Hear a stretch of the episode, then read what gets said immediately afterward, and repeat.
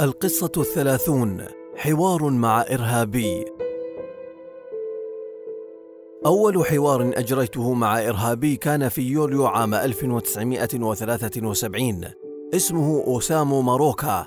كان زعيما معروفا في منظمة مسلحة.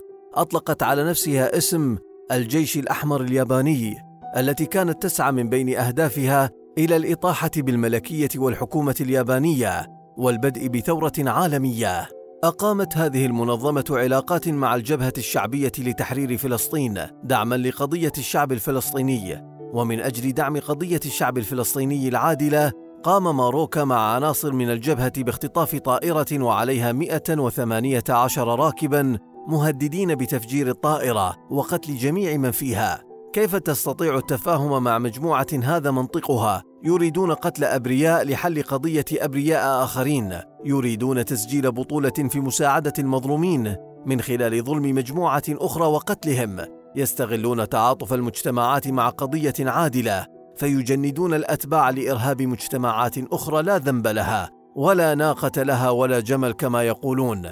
أسوأ تشويه لأي قضية عادلة هي أن يتبناها إرهابيون. إذا أراد العدو تشويه أي قضية سخر لها إرهابيين وسهل طريقهم لإرهاب المجتمعات الآمنة. عانت منطقتنا عبر عقود طويلة من هذا المنطق ومن هذه العقيدة الظالمة. دول فقدت الآلاف بل مئات الآلاف من الناس وفق هذا المنطق. مجتمعات فقدت عشرات السنين من النمو والتطور بسبب فكر إرهابي يبدأ بقضية عادلة وينتهي بذبح أبرياء دون أي مبرر. كنت في قاعدة عسكرية عندما رن هاتفي ليتم إبلاغي باختطاف طائرة الخطوط الجوية اليابانية طراز بوينغ 747 وطلبها الإذن بالهبوط في مطار دبي. أبلغت الشيخ زايد والشيخ راشد بتفاصيل الوضع وتوجهت مباشرة إلى المطار لإجراء الترتيبات اللازمة قبل وصول الطائرة. أعطيت اوامر بإخلاء مهبط الطائرات وتوجيه كافة الطائرات القادمة لمطارات أخرى قريبة. كنت في موقعي مع فريقي وانتظرنا الطائرة لتدخل مجالنا الجوي وتتواصل مع برج المراقبة وسرعان ما امتلأت الغرفة بأصوات الطيارين فأعطيت إذنا بهبوط الطائرة المختطفة على أراضي دولة الإمارات العربية المتحدة في حادثة هي الأولى من نوعها. هبطت الطائرة وكان إجمالي من على الطائرة بالإضافة للمختطفين والطاقم 145 شخصا بينهم أربعة فلسطينيين والياباني الذين كانوا قد اختطفوا الطائرة. رحلة رقم 404 والمتجهة إلى طوكيو من أمستردام بهولندا. كانت الطائرة في حالة سيئة حيث انفجرت إحدى القنابل بأحد المختطفين وهي امرأة لتلقى حتفها على الفور. نجت الطائرة بأعجوبة من ذلك الانفجار وهبطت بسلام على أرض السلام. دولة الإمارات. بعد هبوطها جاء صوت قائد فريق الاختطاف أسامو ماروكا عبر الميكروفون مطالبا التحدث فقط مع شخص مسؤول في الدولة. رفعت السماعة وقلت له تحدث أنا معك. قال ومن أنت؟ قلت له محمد بن راشد آل مكتوم قال إذا أنت عربي. لابد أن تدعم القضية الفلسطينية إنها قضيتكم. كانوا يريدون مغادرة الطائرة والاحتماء في دولة الإمارات. كنت أستطيع تمييز توتره وتشنجه عبر موجات الراديو. قلت له دعني في البداية أسألك عن الطعام والشراب للركاب. هل تحتاجون طعاما أم لديكم ما يكفيكم؟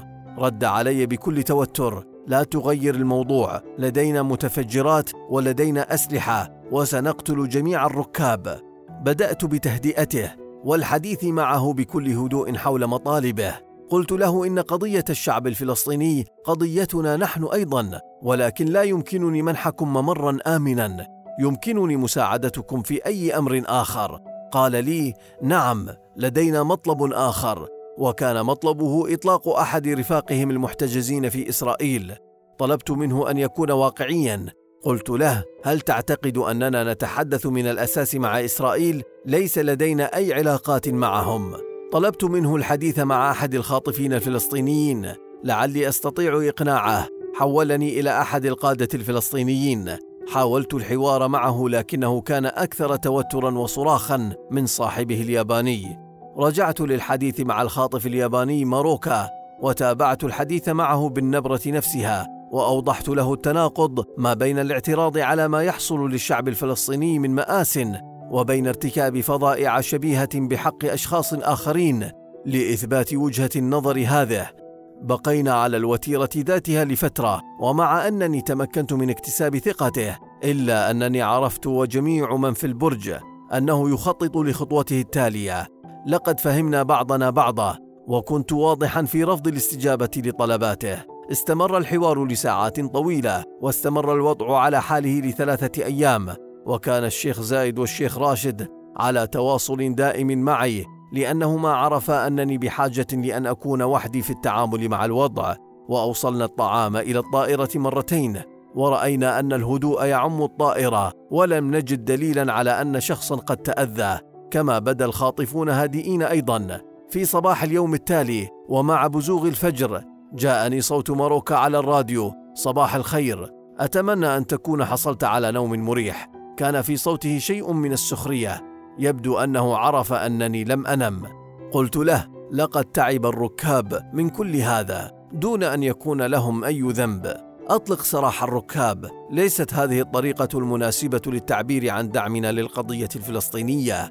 رد علي بصوت متوتر سأفجر الطائرة هل تفهمني؟ قلت له أنت أخونا في النضال من أجل القضية الفلسطينية وأنا أفهم تماما دوافعك. وأتفهم عدالة القضية التي تحارب من أجلها ونقدر ذلك ولكن لابد أن تكون حكيما وتكون صبورا ونتحلى جميعا بالإنسانية تجاه هؤلاء الأبرياء. أطلق سراحهم. كان يهدأ أحيانا ثم يعود للصراخ ويقول لدي الكثير من المتفجرات أستطيع تفجير هذه الطائرة الآن. في اليوم الثالث أخبرت ماروكا الذي بدأ يشعر بالتعب بأننا وافقنا على تزويد الطائرة بالوقود لينطلق بها حيث يشاء لكننا لن نوافق على نزول الخاطفين للاحتماء في الدولة. وفعلا بعد تزويد الطائرة انطلق بها إلى ليبيا. وهناك تم إطلاق جميع الركاب مع طاقم الطائرة ثم قام الخاطفون بتفجير الطائرة في مطار بنغازي لم يكن ماروكا كاذبا بشأن حجم المتفجرات التي كانت معه على متن الطائرة. وأحمد الله أن مفاوضاتنا فرضت عليه شيئا من التعقل بعدم تفجيرها بالركاب. شكلت تلك الحادثة درسا مهما لي في الحياة. عدو عاقل خير من صديق جاهل وأحمق. ولعل كثرة الأصدقاء الحمقى أضرت بالكثير من قضايانا العادلة.